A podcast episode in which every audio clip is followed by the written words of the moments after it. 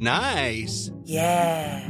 What you're hearing are the sounds of people everywhere putting on Bombas socks, underwear, and t-shirts made from absurdly soft materials that feel like plush clouds. Yeah, that plush. And the best part? For every item you purchase, Bombas donates another to someone facing homelessness. Bombas. Big comfort for everyone. Go to bombas.com slash ACAST and use code ACAST for 20% off your first purchase. That's bombas.com slash ACAST. Code ACAST. Ready to pop the question? The jewelers at BlueNile.com have got sparkle down to a science with beautiful lab-grown diamonds worthy of your most brilliant moments. Their lab-grown diamonds are independently graded and guaranteed identical to natural diamonds, and they're ready to ship to your door. Go to BlueNile.com and use promo code LISTEN to get $50 off your purchase of $500 or more. That's code LISTEN at BlueNile.com for $50 off. BlueNile.com code LISTEN. Burrow's furniture is built for the way you live. From ensuring easy assembly and disassembly to honoring highly requested new colors for their award-winning seating, they always have their customers in mind. Their modular seating is made out of durable materials to last and grow with you. And with Burrow, you always get fast, free shipping. Get up to 60% off during Burrow's Memorial Day sale at burrow.com slash ACAST. That's burrow.com slash ACAST. burrow.com slash ACAST.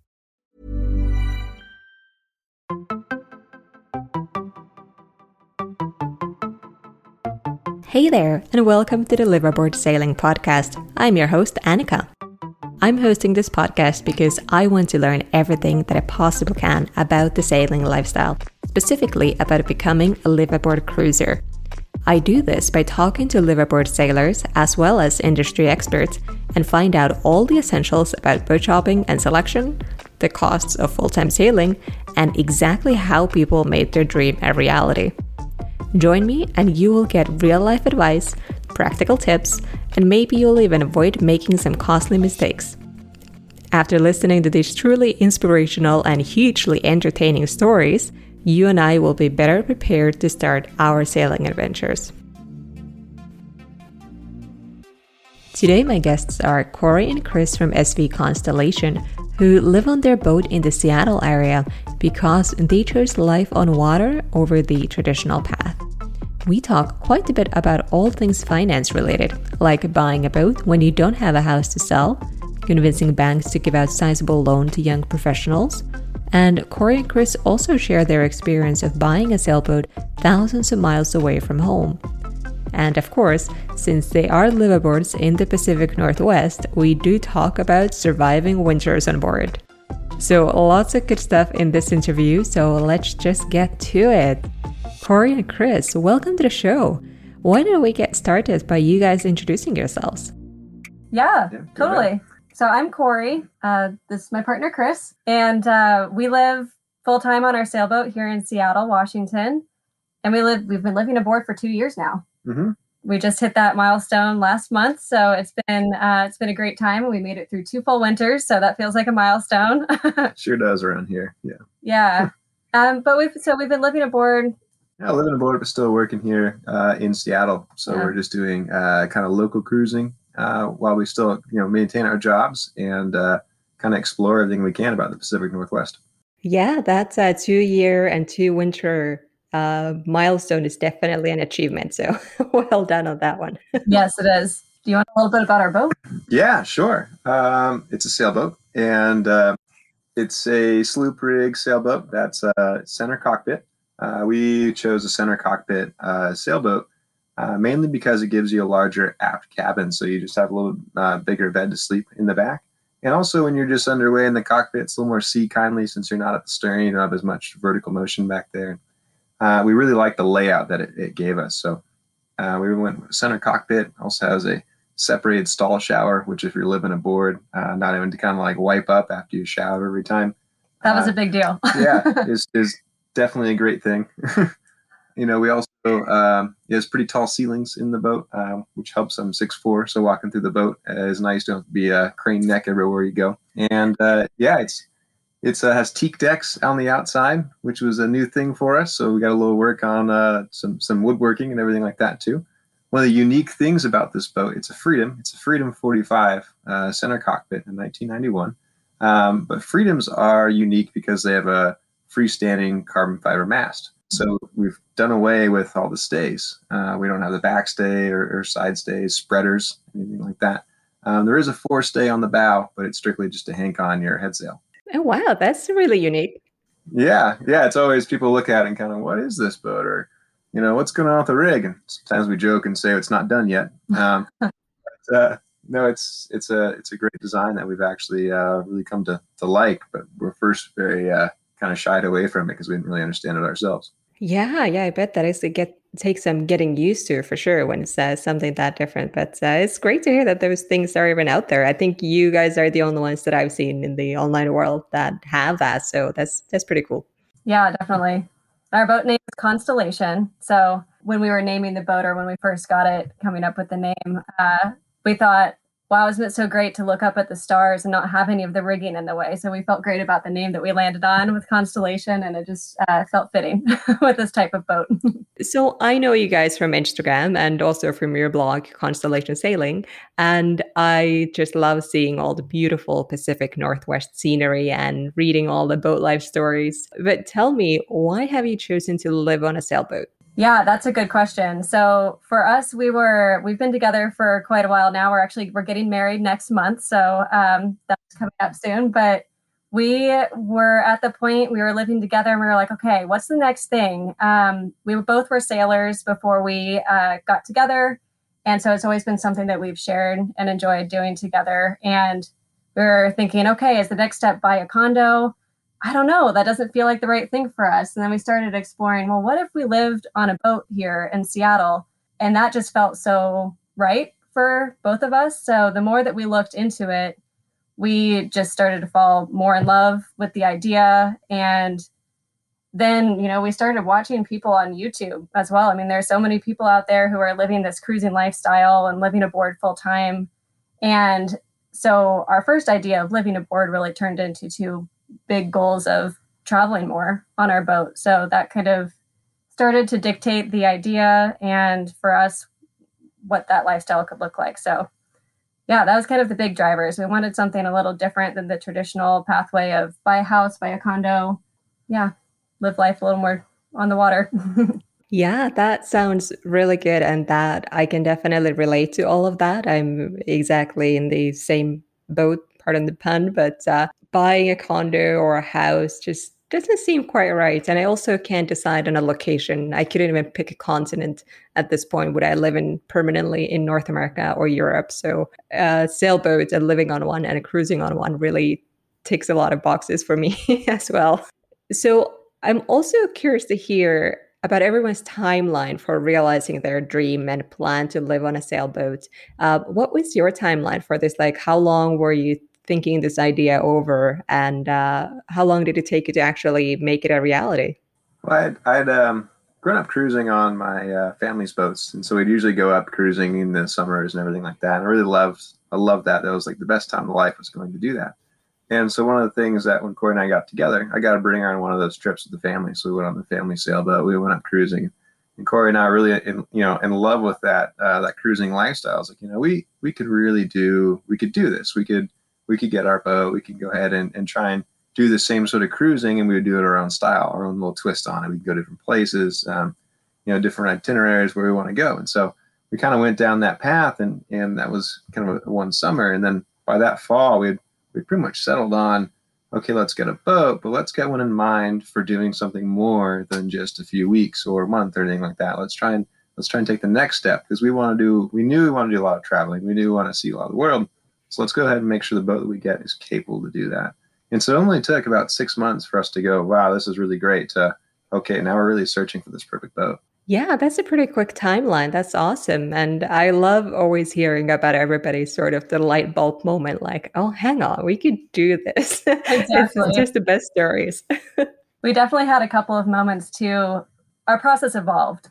So we had the idea, we thought, okay, here's what our budget could probably be started looking at boats. We hadn't really shared it with anyone yet that this is what we were thinking of doing. And it didn't take long in our initial search for a boat to realize that we really needed to up our budget to find something that would be really comfortable for what we were looking for. Absolutely.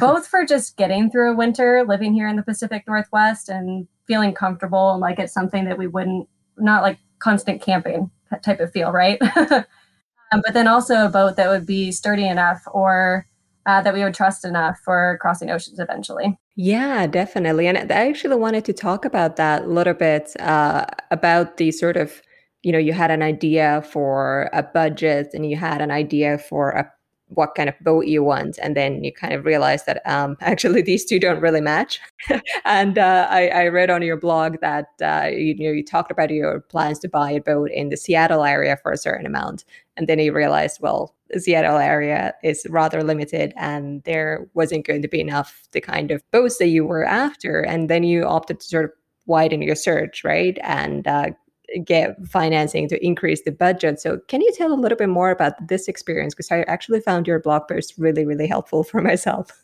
Good. That's great. Well, I can share a little bit about what where we started at least. So, um, just to give you a couple of ballpark numbers and stuff too. So, we started with an initial budget of forty thousand dollars, thinking that seems pretty significant. We should be able to find a really comfortable boat for that. Well, in the Seattle market, where boats are quite a bit more expensive um, for whatever reason, I mean, not manufactured here as often, or uh, transport costs, or it's harder to sail here. So there are just fewer boats. Um, so the market looked a lot different. And the boats that we were seeing for $40,000 were really run down. We would need to reef, well, for the size that we were looking at, which was over 40 feet. And we realized pretty quickly we would spend just as much doing a refit of a boat that was coming in that condition in order to get it in a space that would feel good. So from there, we decided to up things and look a little further. Yeah, yeah. There's a way to look further. You can you can look for something that's on your coastline and look about sailing it, and you can also look into something that's say on the opposite coast that you are potentially for trucking it. But then you have, you know, say ten thousand dollars to truck a boat from the opposite side of the coastline. So uh, boats were definitely cheaper on the East Coast than they were on the West Coast. A lot of people, because they like to sail in the Caribbean, and when they're done with the boat, they'll leave it there. Same thing with Mexico. When they're kind of done with the boat, they'll leave it there in California. So you know the boats are just a little bit cheaper down south. And so we extended our range and didn't want to truck a boat because we really just didn't have the way to. Uh, we couldn't finance shipping a boat, but we could finance purchasing a boat. And so we knew, okay, we had to do something that's on the West Coast. And so that brought us down to California, where we actually found um, uh, this boat that we're looking at. Yeah, before we extended down to California, we first looked into BC as well. So mm-hmm. in British Columbia, uh, we traveled up to Sidney. We looked at a couple of boats there, taking ferries to go see what our options were. We saw some great boats up there, um, more race oriented boats. So, yeah, racer cruiser. Again, not quite what we were looking for for the day to day living on a boat yeah, and this boat that we found down in Santa Barbara, this was the only one that we traveled so far to see because we had we'd seen it a couple of times already on the online listings and we started to feel pretty good that we had exhausted all of our options here. So Santa Barbara was the winner where yeah. we found Constellation and we sailed her up the coast when we got her too. So that was the other consideration is if we buy a boat that's not local, we have to figure out how we can mm-hmm. get it home. yeah, I've definitely noticed noticing a lot of the same challenges that I'm seeing, and I'm not even seriously shopping yet, but I would sail in BC area, and indeed the the quantity and quality of boats is just not exactly what I would be looking for. And then you see California, it's like, well everything's there great selections there but you know seattle and california there's still quite a bit of a distance so how was the buying process or the whole shopping process when you did it so far from home? Like, did you go see? You said you just saw this one boat in California, or? Yeah, we flew down to uh, to go visit the boat so we could actually see it and kind of do our own survey of the boat uh, to make sure it's something that we wanted. And so we just flew down for this one. We you know flew into L.A. We got a rental car. We drove to Santa Barbara. Uh, spent the time looking at it and made sure this is something that we're very serious about. But we we didn't walk away from the boat saying, okay, we have to purchase it. We we walked away saying, okay, we have to put an offer on because we really can't uh, we can't pay for something as expensive sort of deal. There's always that game too. But um, we we put an offer on when we were still at the airport leaving. We were, we were pretty set. We wanted the boat. I think we were only in California for 24 hours yeah. or less than 24 hours. We flew down to LA, drove to Santa Barbara, looked at the boat, looked at each other and said, "This is it." This is it. By the time, yeah, but it was a little bit more expensive than we were really willing to pay. So we came in with a really low offer. When we were sitting in the airport, we got our beer at the little cafe there and we thought, okay, are we doing this thing? And then, yeah, I mean, we put in an offer 30% less than what the listing price was. I think it's valuable for people to know what might be standard or might be possible mm-hmm. to do an offer that's pretty significantly different from what the listing price is. And they took it. so that was great. That's a really good tip because for the longest time, I did not realize this at all. I thought what's there is what you pay. And then I started reading more. I was like, oh, you make an offer and you don't pay that amount. so yeah, that's definitely a good tip. And uh, yeah, that was quite quite a bit lower uh, than what the asking price was. So that was great. And had you cleared everything like with your bank before? Like they were sort of ready to go, waiting for a call. Like, yep, we're ready to buy now. we did. I'm trying to recall what that order of events really looked like. We did first have some conversations with a couple of banks and we realized that we weren't getting approved for even half the amount of what we were looking for for our budget.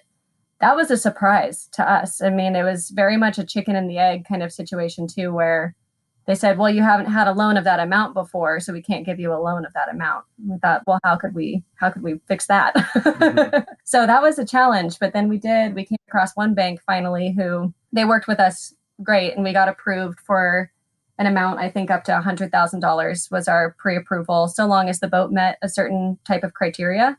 Couldn't be too old. I think it was 30 years. 30 years, yeah, was the cutoff, which was close. I mean, now our boat is 30 years old. So I mean, we, we barely squeaked in there. Um, 30 years old, and it had to have a survey, and it couldn't be wood. couldn't be a wooden boat. So we knew that in mind when we were going into making this offer on the boat that we had a we had a cap for what we would be approved for financing, and we had to take sales tax into account as well. So that played a bit into our equation. And then by the time that we put the offer down, then we went through the broker. We reached out to our bank. We said, okay, we have an offer on the table. They started to prepare it with us, and then also worked with the broker as we were getting the payment together. Yeah, that's super interesting to hear. And uh, I would definitely recommend for anyone who's listening to go read your blog, uh, constellationsailing.com, because there are some really good tips. And you, in it, you recommend to start talking to banks early and uh, I'm not seriously shopping, but I still went and talked to my bank because I'm excited. And uh, they were very grateful that I came in that early. They're like, "Oh, it's so good that you're looking." And I kind of said, "Like, oh, when we're looking at eight months from now," and it's like, "Oh, that's great. That's the perfect time to come talk to us." I was like, "Really?" like, but I'm not like applying for a loan now. But they were really helpful in giving advice on how to organize your finances so that the last few months look really nice for when they're putting the offer into whatever like lending people institutions.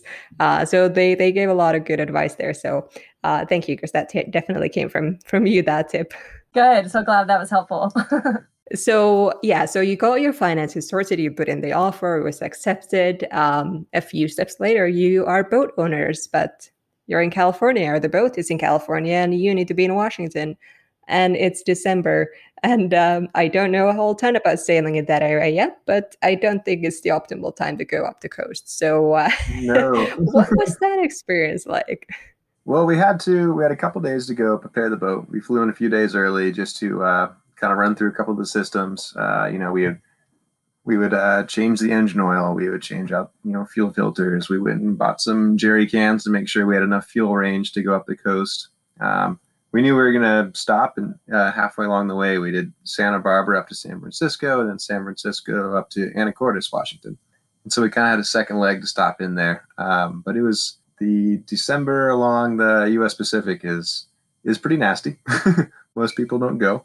Uh, we've definitely done deliveries up the coast in the summer, but that's going to be June and July. It's kind of the time you want to really do that. So we knew we had to really find our weather window. So we knew we wanted to come down and try and fly and do this and then time these weather windows that we'd see, but they'd be very, very short, just a matter of days. Uh, you'd have of like whether that wouldn't be terrible out there. Um, so we we got the boat all prepped and then saw our weather window appear and we uh, we went for it.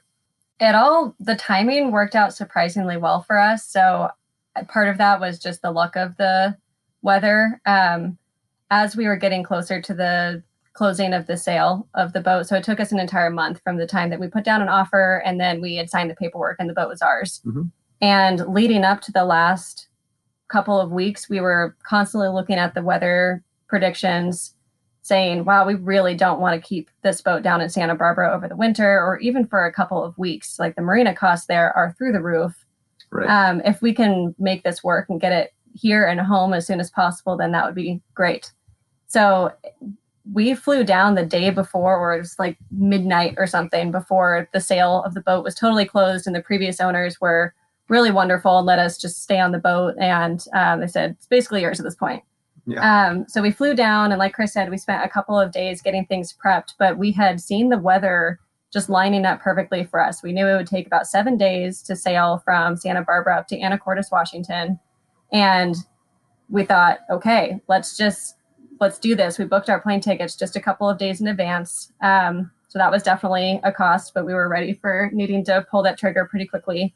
And after the couple of days of prep, then we pushed off and we took a couple of friends with us who also had some sailing experience to have extra night watch people to be with us so we could do rotations.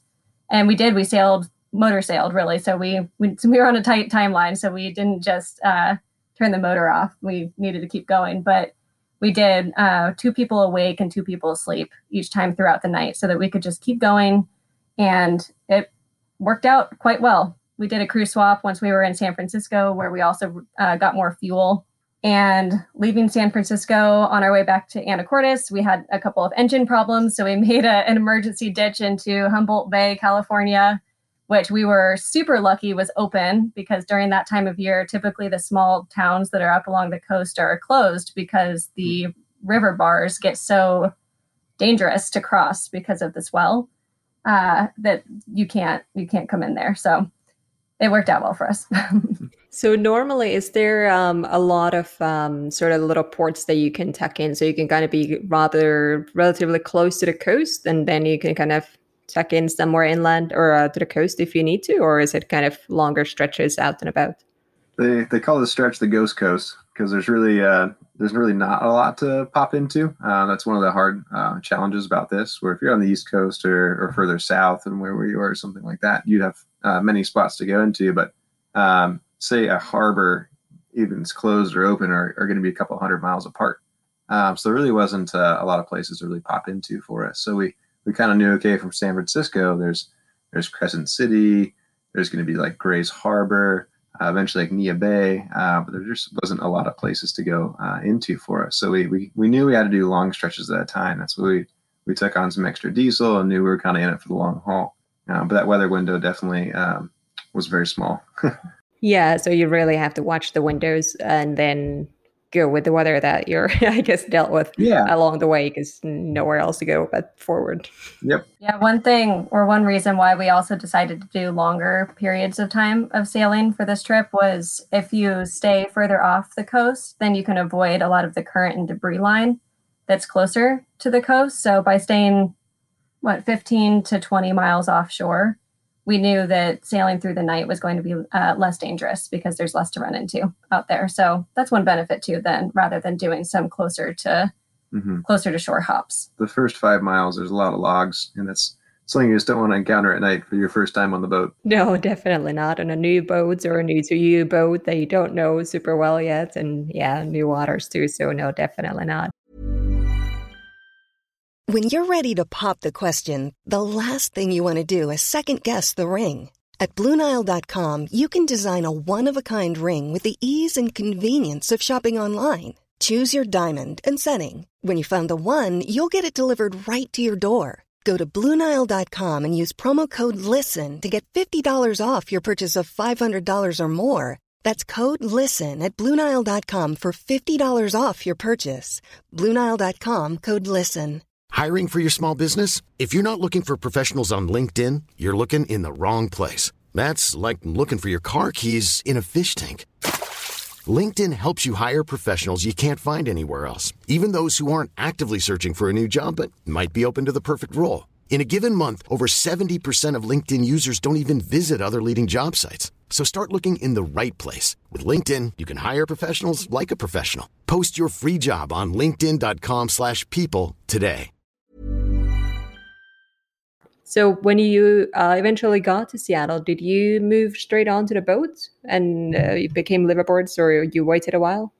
We waited a while. We actually the first thing we did is we we actually hauled the boat out. Um, we hauled the boat out because we have a pretty good laundry list of things that we wanted to uh, to change on the boat from when what we knew before we actually got it, and also a fair amount of things that we want to repair and change after doing our trip up the coast as sort of a sea trial. Uh, so we had about six months. We had the boat hauled out for for the winter and um, in early spring, and we just took care of everything, including um, doing a new um, bottom paint and stuff like that too while the boat was hauled out. But you know, we we launched um, March. We launched the first week of March. Um, put the boat back in the water, and then uh, we didn't move on right away. We took a little bit of time to uh, kind of move out of the apartment that we're in, do a couple little day sail or weekend sails on the boat, and uh, kind of get comfortable on it first, make sure all the systems were working.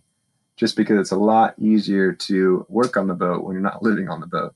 We did a lot of interior pro. So, in addition to fixing anything that broke during our trip up the coast or just the systems for the sailing systems that we wanted to upgrade, we also did a lot of work to the interior of the boat to get it comfortable for living aboard that we knew we we just wouldn't be able to do uh, while we were also physically there. So big things like taking out all of the headliner in the boat. The ceiling material was all uh, saturated and moldy, and it just wasn't it stank. So it wasn't going to be something that we wanted to be exposing ourselves to mm-hmm. for very long. Um, and then the other not fun but necessary projects like replacing all of the sanitation hosing, which also smelled really bad.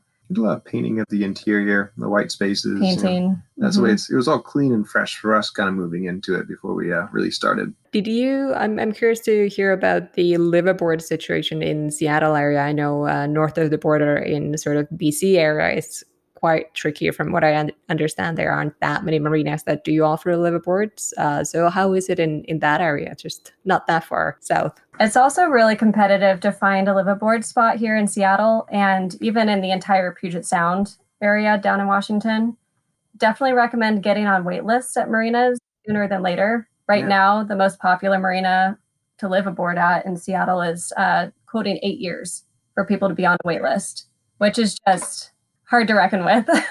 yeah, we actually had gotten on that wait list before we actually had got a boat. We kind of got on, we wanted, you know, the two kind of size range for the docks. We kind of got on that wait list. And at the time, it was only like a two to two and a half year wait list. And you know, it's been that time and we still haven't. We still don't have a spot there.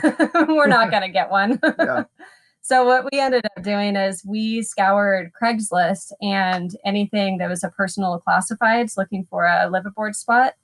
There are definitely other marinas that offer live aboard uh, a small percentage often. So there's a restriction for something like 10% of the slips within a marina are allowed to be live aboard slips. So some private marinas decide just not to participate in that at all and not have to deal with the fuss of it. So we had the best luck by finding people who owned their own private slip and wanted to rent it out to people. Uh, anything that's privately owned is they can do what they will with it. So living aboard was no problem. And we got lucky by finding a sublet at Elliott Bay Marina in Seattle. So it's a great marina, still where we are. And there's a few that were privately owned by a condo association. And it was through them and just a private family that we rented their slip. So that worked out. But finding someone um, directly was definitely the move rather than going through a marina. Yeah, for sure. I can imagine there's a lot of hurdles to jump through there for sure. So you kind of eased into the liveaboard life, uh, but once you got to it, and now now you've been liveaboards for what a couple of years? Mm-hmm, two years now. so what have been some of the surprises, if any, um, or has it sort of met your expectations, either in a in a positive way, or uh, have there been any uh, negative surprises or anything like that that have come up? I'll just start by saying it is just as good as expected, if not better. If not better, yeah, if not better. I wouldn't shy away from it or tell anyone to shy away from it. It's actually it's a great experience that uh, a lot of the concerns that probably people would have aren't as warranted as they they really should be there. Uh, it's a little bit easier to do once you get on and kind of get on the boat. yeah, I will say we went into this definitely with our eyes open, um, given that we had some pretty good experience already uh, cruising this area and plenty of sailing experience before that. So we knew what to expect and you know the just realities of living in a small space or what it would mean to have to work on the boat, maintain the boat. That's definitely one of the bigger lifts that doesn't come from you know living in an apartment or uh, a land home. Sure, there's housework, but something about a boat, everything takes a little bit longer to work on. And uh, let's see, what would a surprise be? Wi-Fi or Wi-Fi yeah. is harder than you would expect. Yeah, unlike being able to just kind of plug a router you buy from, uh, you know, some store into the wall or something like that.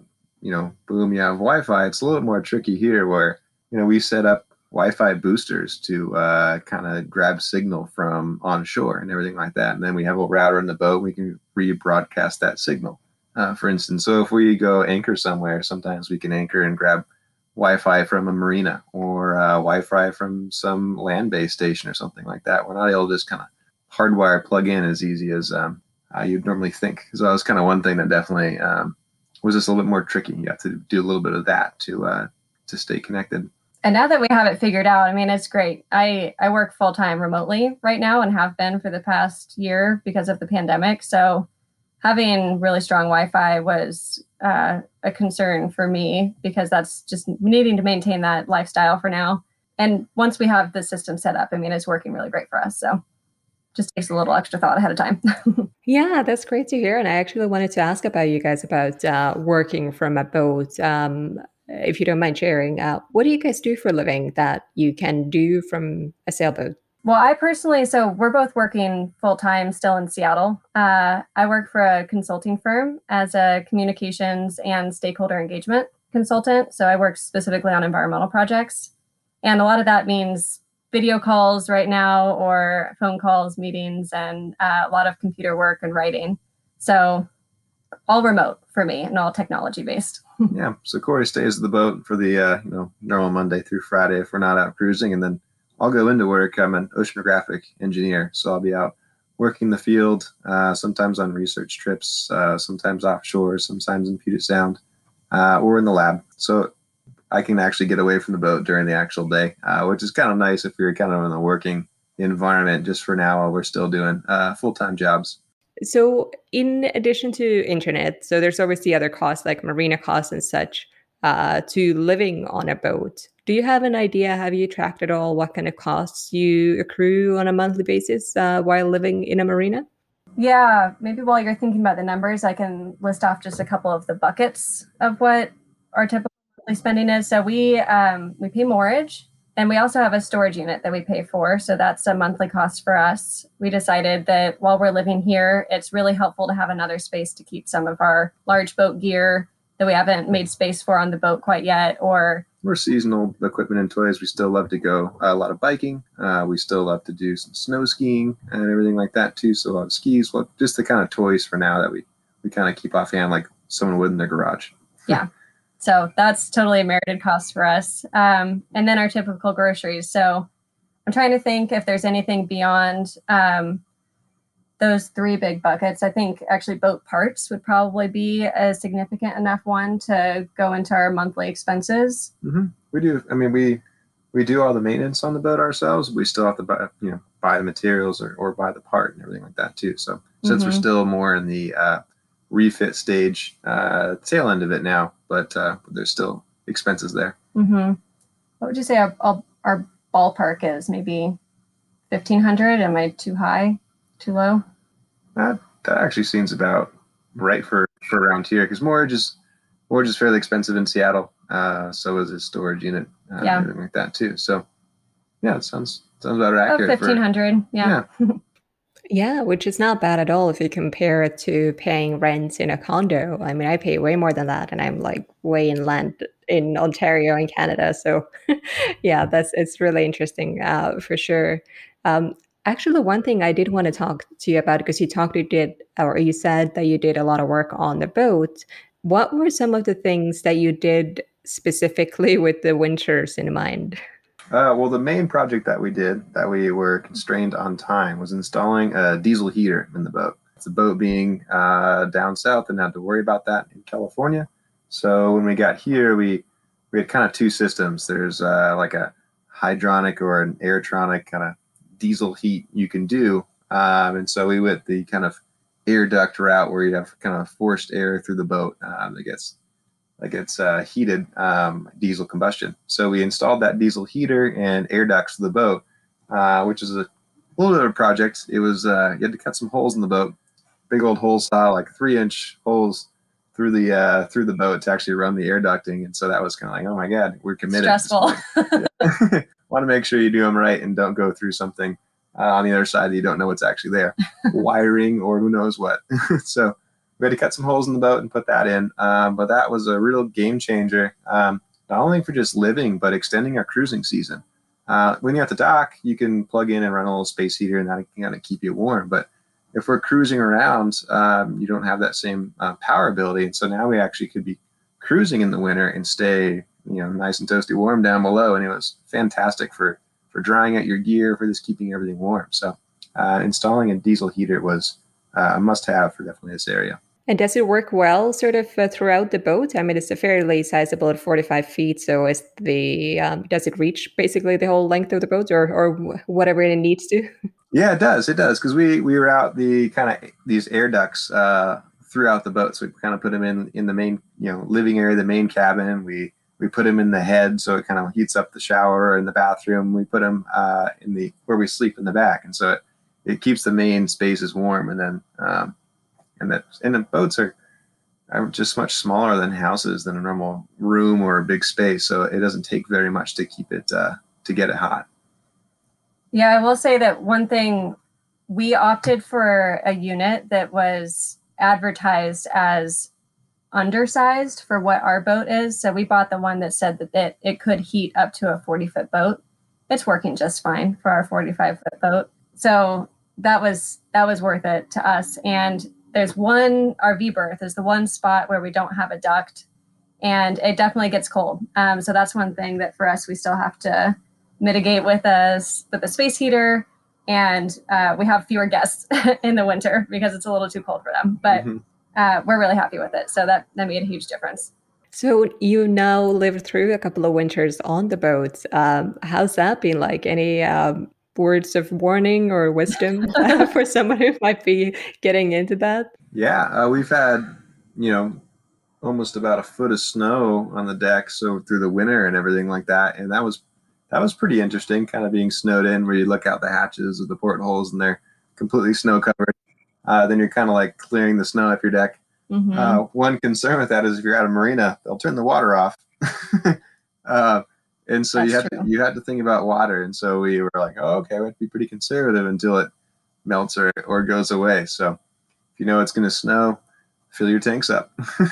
we, uh, for that time that it did snow, just this last winter, we um, showers is one of the things that really consumes your water. And so, we're like, okay, we normally shower on the boat all the time, super comfortable with it. But for that time, we just went up to the uh, use the marina showers because we're like, we want to make sure our, our water stayed uh, so we could actually stay, you know, using our drinking water, brush our teeth, these sort of normal things that you you take for granted. So uh, I think having, you know, the winters where you can have freezing and stuff like that, uh, it's a little bit different. Mm-hmm.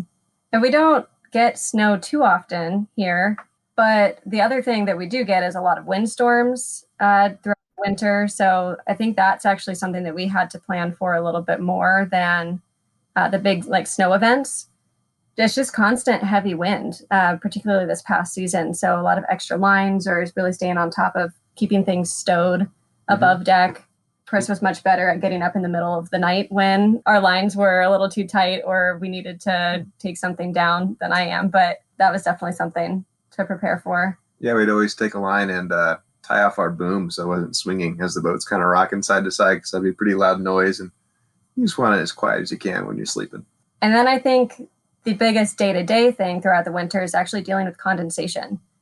So when we have the boat all closed up, to start breathing or keeping the boat warmer on the inside than it is outside in the wet, damp Pacific Northwest weather we get so much condensation just on all of the portholes, on all of the hatches, and it creates it creates problems. So we have a pretty hefty dehumidifier that we rotate throughout the boat during the winter.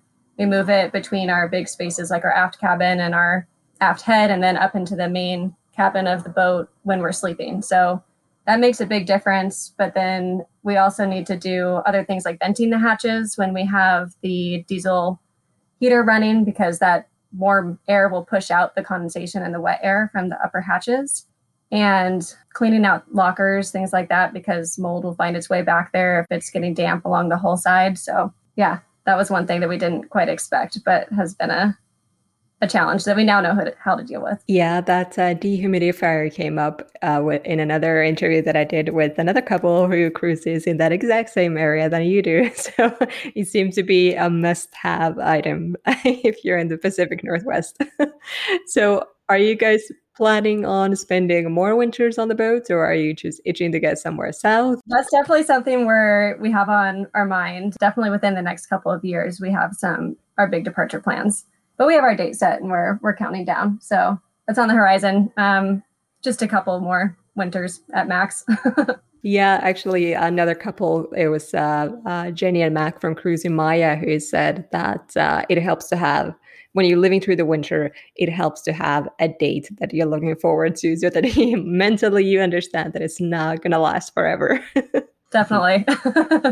you have already shared a lot of good tips and uh, sort of uh, given a lot of advice, but uh, you know, as someone who wants to get into this lifestyle, I'll have to wrap this all up with a question that is very selfish, obviously, but hopefully will help others as well. But what do you wish you knew before you bought the boat and, and started living on it?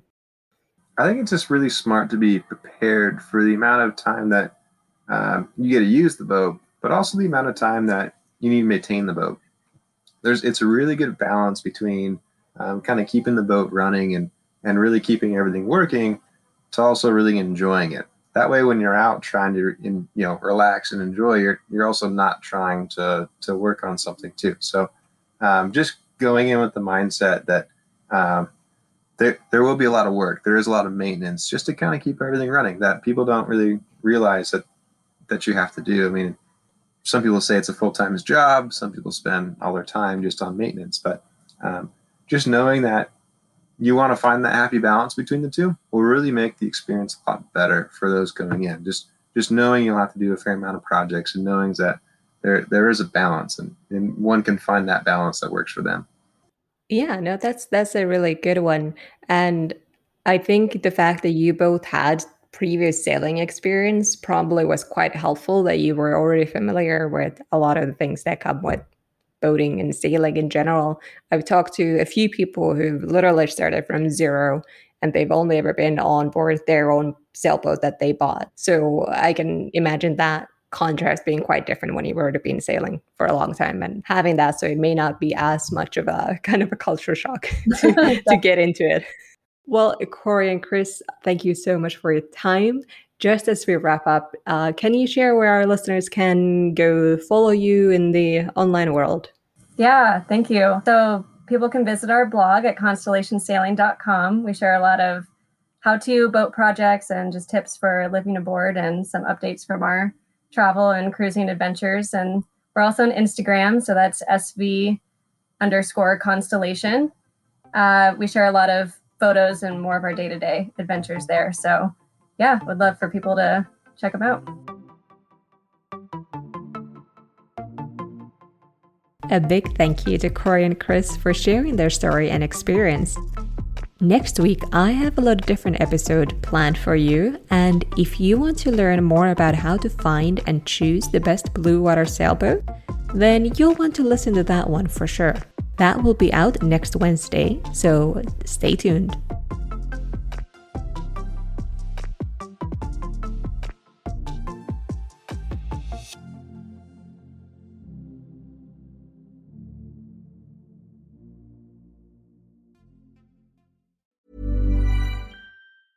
Normally, being a little extra can be a bit much, but when it comes to healthcare, it pays to be extra. And United Healthcare makes it easy with Health Protector Guard fixed indemnity insurance plans. Underwritten by Golden Rule Insurance Company, they supplement your primary plan, helping you manage out of pocket costs without the usual requirements and restrictions like deductibles and enrollment periods. So when it comes to covering your medical bills, you can feel good about being a little extra. Visit uhone.com to find the Health Protector Guard plan for you. Mom deserves the best, and there's no better place to shop for Mother's Day than Whole Foods Market. They're your destination for unbeatable savings, from premium gifts to show-stopping flowers and irresistible desserts. Start by saving 33% with Prime on all body care and candles. Then get a 15-stem bunch of tulips for just $9.99 each with Prime. Round out Mom's menu with festive rosé, irresistible berry chantilly cake, and more special treats. Come celebrate Mother's Day at Whole Foods Market. Planning for your next trip? Elevate your travel style with Quince. Quince has all the jet setting essentials you'll want for your next getaway, like European linen, premium luggage options, buttery soft Italian leather bags, and so much more. And is all priced at 50 to 80% less than similar brands. Plus, Quince only works with factories that use safe and ethical manufacturing practices. Pack your bags with high-quality essentials you'll be wearing for vacations to come with Quince. Go to quince.com/pack for free shipping and 365-day returns.